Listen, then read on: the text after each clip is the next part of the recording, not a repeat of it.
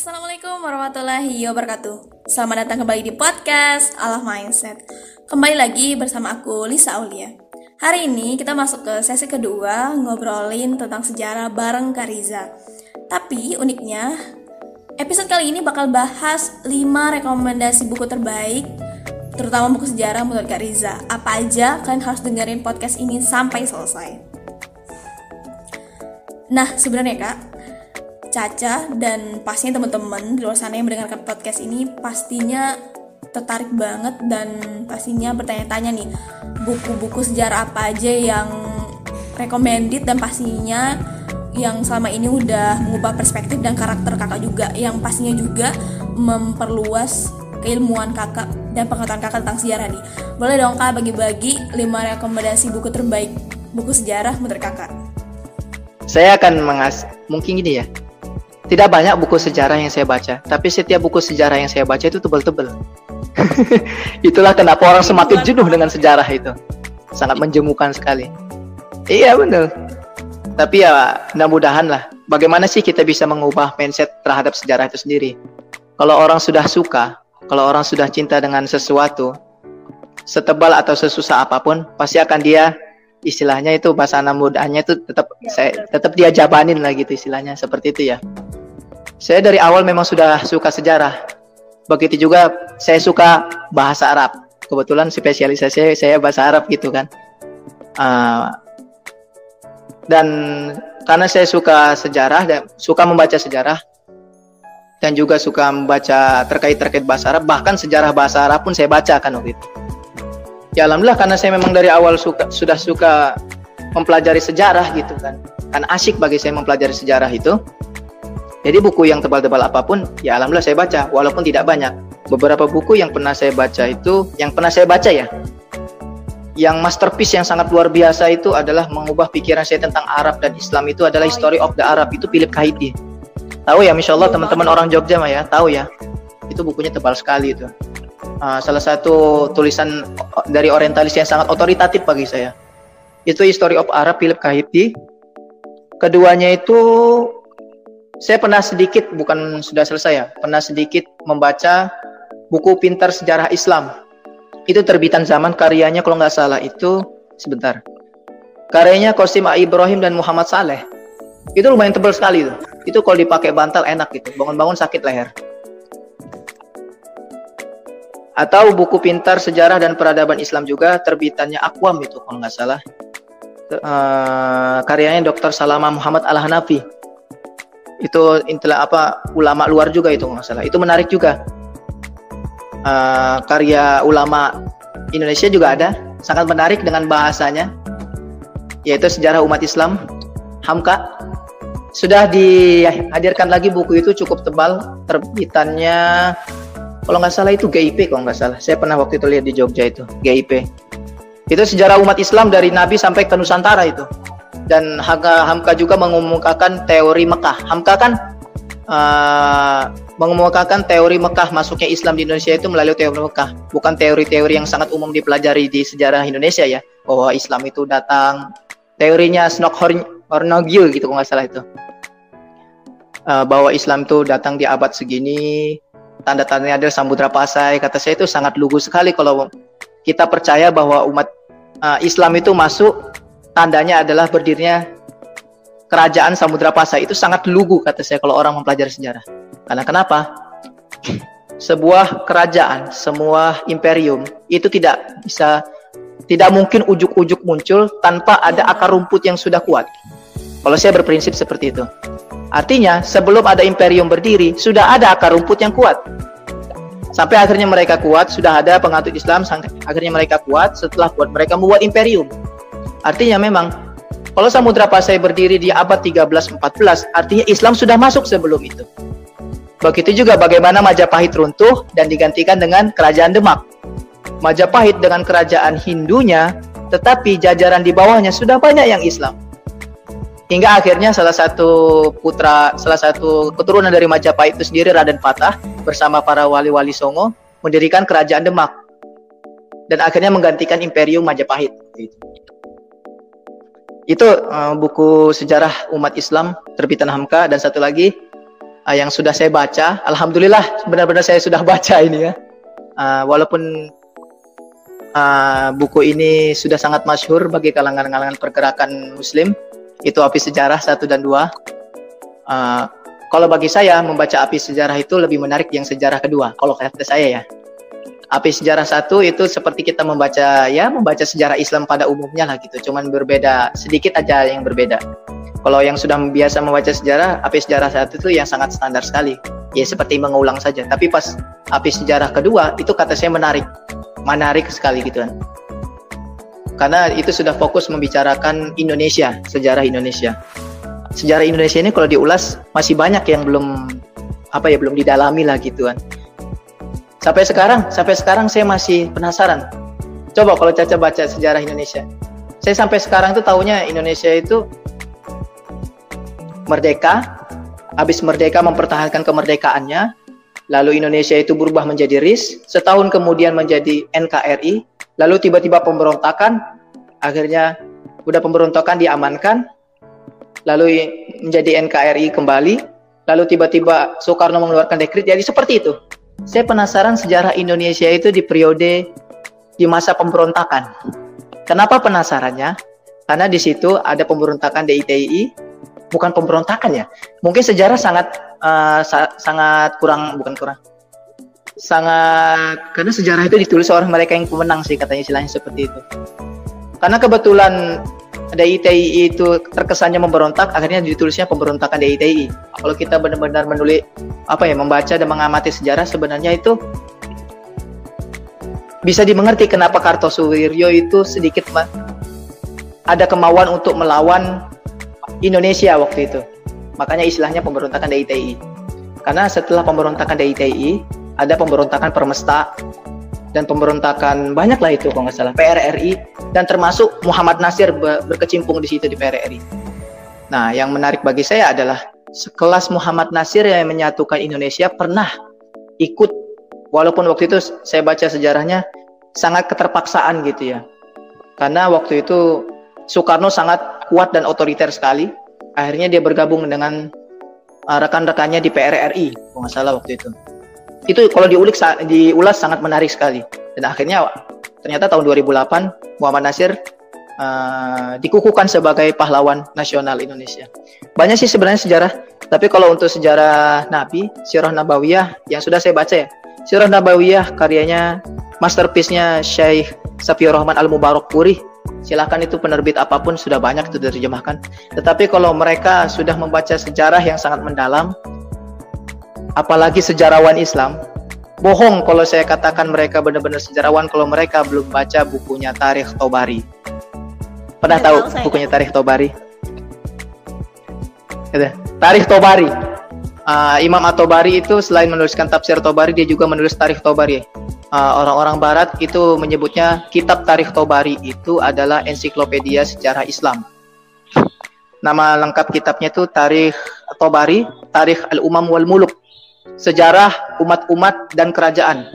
Dan kalau baca buku Tarikh Tabari itu sekarang sudah ada terjemahannya kalau nggak salah, ada 4 jilid atau 5 jilid dalam bahasa Indonesia.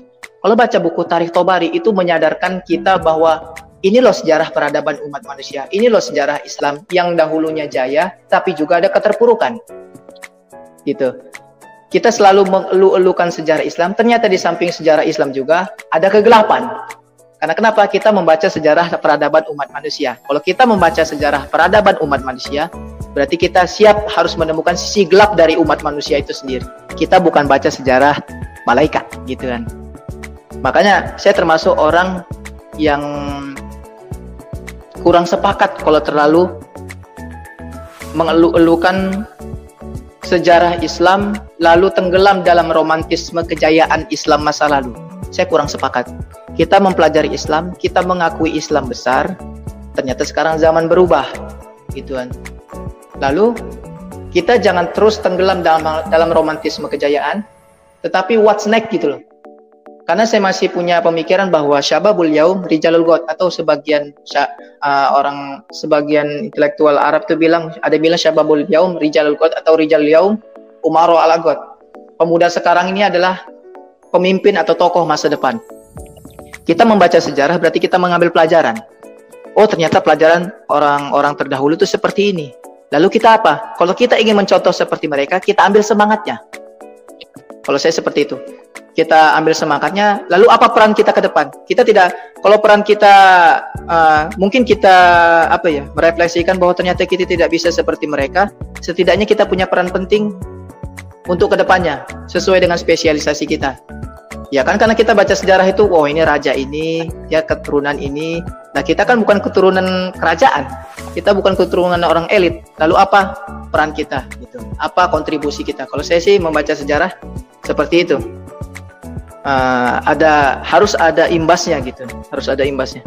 Tarikh Tabari itu sangat mengulas sekali sejarah-sejarah para khalifah, para raja-raja dari sisi bagus dan sisi gelapnya, gitu. Sangat diulas yang sangat menarik gitu. Dan itu ternyata yang sering mengulas tuh ternyata ini ada beberapa ulama yang sering mengulas kitab Tarikh Tabari itu, salah satunya adalah Gus Nadir Syah Husen. Saya sering membaca tulisan beliau, Gus Nadir tuh. Beliau tuh tafsir Tabari, Tarikh Tabari, beliau sudah hafal sekali gitu kan, sering diulas. Gus Nadir itu berhasil mengkonstruksi sejarah-sejarah dari Tarikh Tabari dan menuliskan dengan tulisan yang sangat renyah sekali bahwa kejadian-kejadian kita ini sebenarnya pola-polanya hampir sama dengan masa-masa lalu. Seperti perebutan kekuasaan, kudeta antar anak dan ayah gitu kan. Hampir sama gitu kan. Cuman kondisinya aja yang berbeda. Kalau dulu di kerajaan, sekarang mungkin di perusahaan gitu ya. Orang yang berpolitik dengan cara menjilat atau mengadu domba itu sudah ada gitu dari dulu. Cuman konteksnya aja berbeda gitu. Tarikh Tabari itu sangat luar biasa sekali.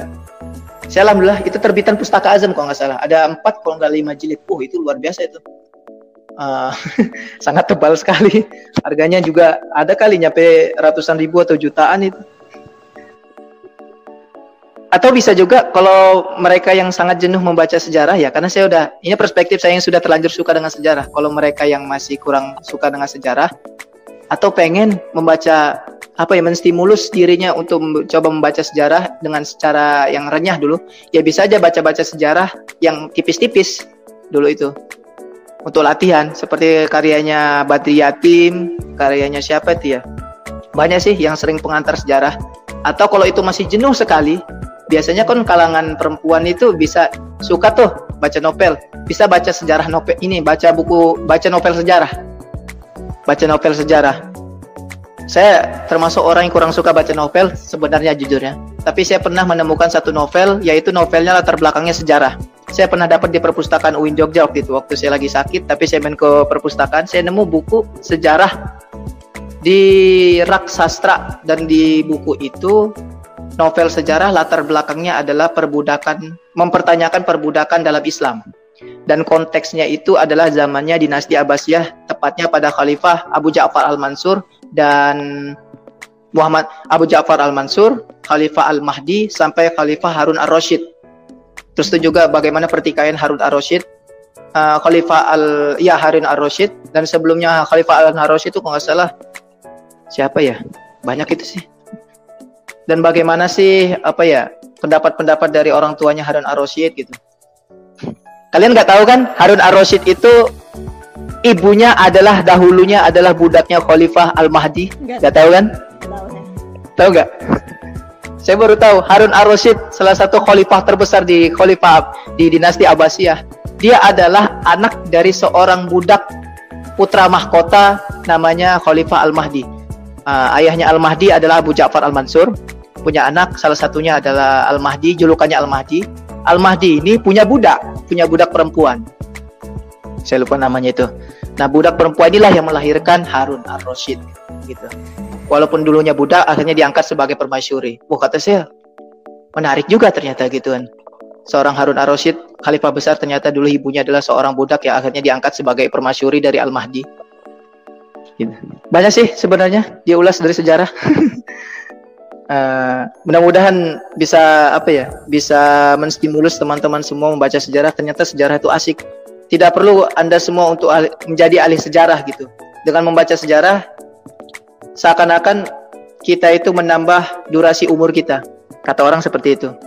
semakin banyak kita membaca sejarah, semakin banyak misteri yang kita ketahui dari orang-orang terdahulu. Seakan-akan umur kita itu lebih panjang dari umur kita sekarang. Dan di Al-Quran juga, dan pas kita menemukan misteri-misteri yang mungkin menjanggal dari diri kita, orang dari umat-umat atau orang-orang terdahulu, kembali lagi ke pegangan kita di Al-Quran. Al-Quran itu biasanya kalau setelah menceritakan umat-umat terdahulu, baik-baik ataupun buruknya, pasti di akhirnya laha makasabat walakum makasabtum. Itu pesan Al-Quran. Kamu udah tahu nih orang Taurat, ada yang teladan, ada yang baik, ada yang buruk. Apa tugasmu? Laha makasabat walakum makasabtum.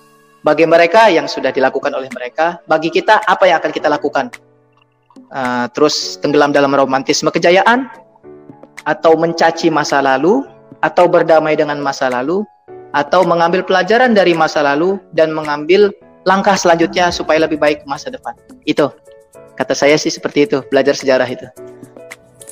Tegas setuju banget sama apa yang Kakak bilang tadi, apalagi tentang jangan sampai kita tenggelam dalam romantisme kemajuan dan peradaban kaum muslimin di abad terdahulu. Karena ternyata pas saya baca dari Puncak Khilafah dan The Fall of the Khilafah tuh kayak baru sadar gitu, ternyata konflik dan masalah kita terutama umat muslim saat ini tuh benar-benar kompleks banget. Nggak hanya sekedar kita nak Palestina aja gitu, tapi benar-benar luas banget sampai Suriah, Lebanon dan lain sebagainya. Dan juga kalau bisa dibilang bahwa ketika kesadaran itu timbul dan muncul juga baru sadar gitu, ternyata dalam 3 abad terakhir ini banyak banget masalah-masalah yang sangat kompleks. Itulah yang sekarang kita dapatkan juga atau menjadi penyebab yang akhirnya masalah-masalah itu juga timbul di abad ke-21. Iya, benar sekali, ya. Kemarin kan Caca sempat tanya ya, kenapa sih kok sejarah-sejarah Islam itu hanya terpaku itu saja gitu kan, di sekolah-sekolah kan. Ternyata sejarah Arab modern, Arab Spring dan sebagainya, kenapa tidak diulas? Pertama, kalau mengulas sejarah-sejarah di sekolah itu kenapa hanya itu saja? Karena memang intinya sejarah untuk kurikulum anak-anak SMP, SMA itu ya hanya itu saja.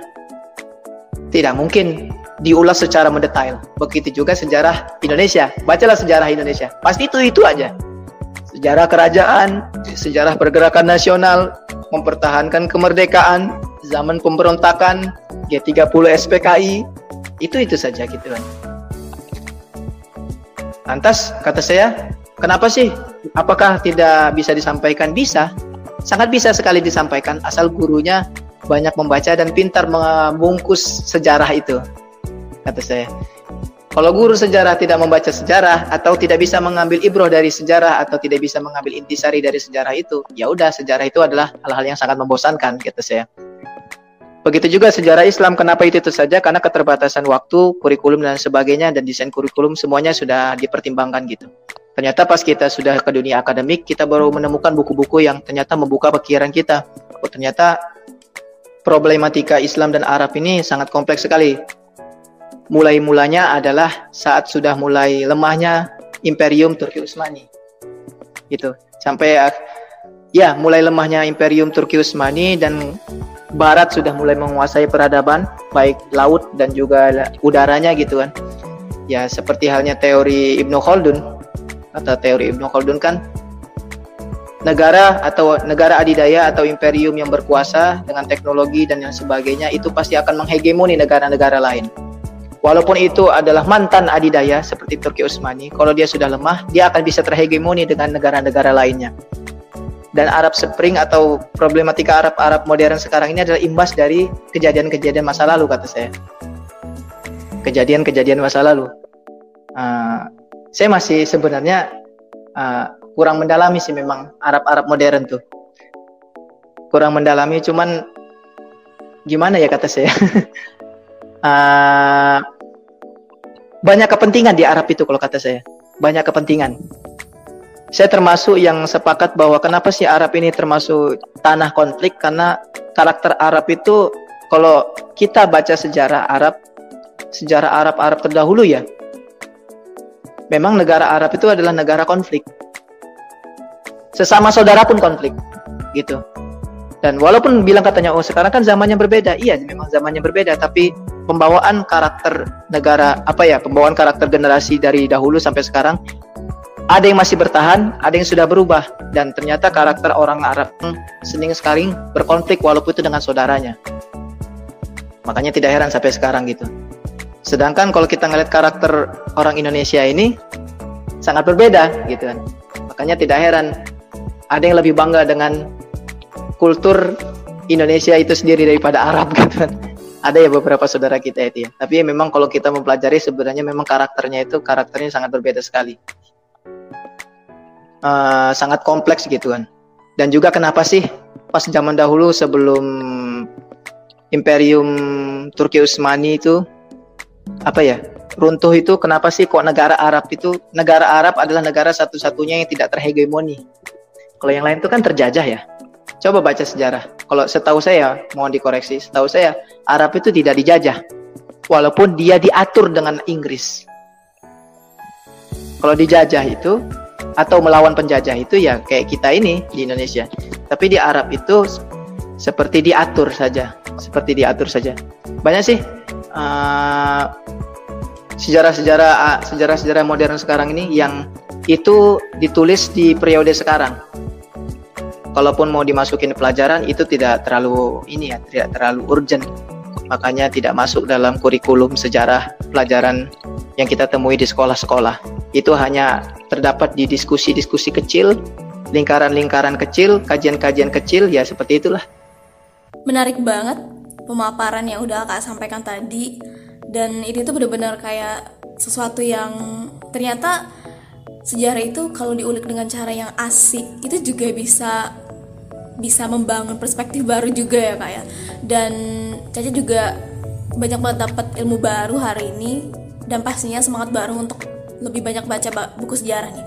Nah, Caca pengen banget nih Kakak mungkin menyampaikan pesan atau motivasi nih untuk pendengar podcast ini biar mereka punya semangat dan juga punya perspektif baru untuk bisa dan punya keinginan yang besar nih untuk baca sejarah. Silakan Kak.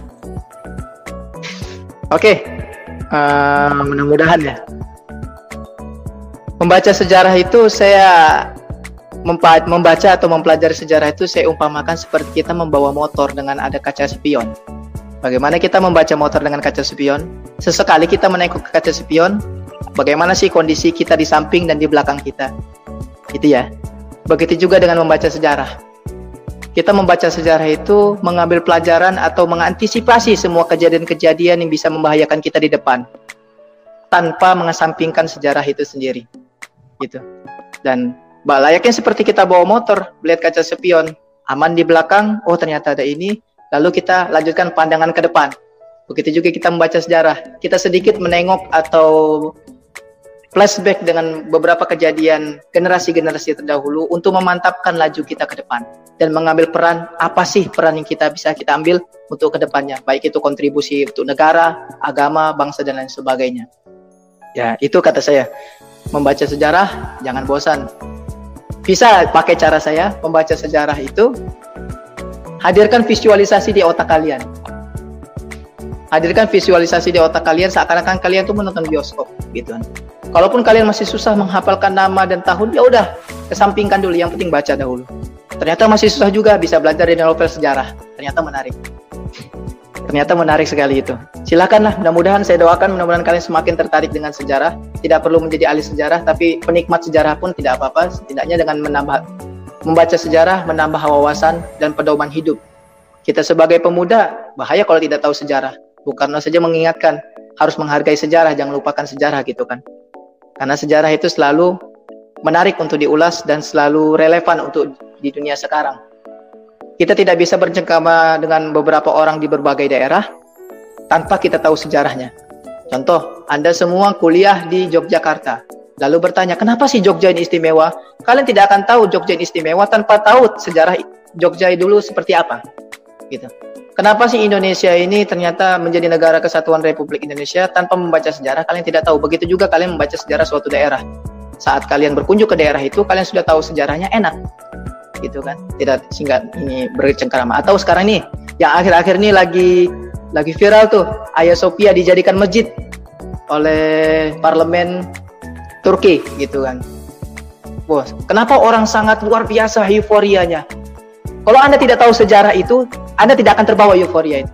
Tapi kalau Anda membaca sejarah kebesaran Turki Utsmani sampai dia menjadi Republik Turki, kalian akan tahu betapa luar biasanya berita itu. Setelah Hagia Sophia yang dahulunya adalah gereja, diambil alih oleh Turki, diambil alih dengan Turki Utsmani, sampai akhirnya Turki terpuruk, dijadikan museum, sekarang dialih fungsikan menjadi masjid lagi. Kalian tidak akan bisa merasakan euforianya tanpa mengetahui sejarah. Itu pesan saya. Semoga semakin menarik mempelajari sejarah, semoga tidak bosan. Dengan sejarah, Anda bisa memperpanjang umur Anda. Ya, itu aja. Semoga bermanfaat. Menarik banget pemaparan dari Kariza, karena Caca aja yang dengerin langsung kayak gini langsung pengen baca buku lagi, buku sejarah terutama, emang membuka perspektif dan pengetahuan yang kayaknya seru banget gitu untuk dibaca. Terima kasih untuk Kariza yang udah mampir ke podcast Caca ala Mindset. Nah, kalau bagi teman-teman yang mau menghubungi Kariza bisa di mana aja nih, Kak? Akun Instagram dan Facebook mungkin? Ya, bisa di Instagram. Ya bisa ketik aja Emriza Palepi, atau nama akunnya sih kayak saya kasih tulisnya Bang Riza. Bangnya itu pakai K. Bang Riza, tapi ya bisa ketik juga Emriza Palepi, nanti ada saya. Bisa di Instagram. Ya bisa di Facebook Emriza Palepi, saya nama asli semua kok insyaallah, bukan nama samaran. Bisa juga Twitter, tapi Twitter saya kurang aktif memang. Seringnya aktifnya itu di Instagram sekarang nih. Semoga sukses selalu untuk Ariza, terutama sekarang lagi sibuk mengajar juga di saat pandemi seperti ini. Semoga segera bertemu lagi ya, Kak, di Jogja. Amin, insya Allah, mudah-mudahan. Menarik banget. Dan ini benar-benar keren banget sih penyampaian dan pemaparannya. Ternyata sejarah itu nggak perlu diobrolin atau jadi materi dalam forum yang besar dan khusus serta formal, karena sejarah tuh ya bisa gitu diobrolin di ruang-ruang terbuka sambil ngobrol-ngobrol biasa di kafe dengan cara yang asik dan santai-santai gitu, karena sejarah itu memang seasik dan semenyenangkan itu gitu. Terima kasih untuk Kariza yang udah mau mampir ke podcast Ala Mindset, terutama sudah berbagi banyak banget nih ilmunya di sini, terutama tentang sejarah. Dan semoga pendengar episode kali ini sekarang udah punya motivasi dan pastinya keinginan yang besar untuk baca lebih banyak buku sejarah, karena sejarah itu sepenting itu, tapi gak semembosankan dan gak sekaku yang kita pikirin sama ini. Tergantung gimana kita membangun perspektif. Nah, semangat terus bagi pendengar podcast Al Mindset. Semoga kalian terus semangat membaca buku dan pastinya berproses dan menggali ilmu lebih lagi. Sampai jumpa di episode podcast Alam Mindset selanjutnya. Wassalamualaikum warahmatullahi wabarakatuh.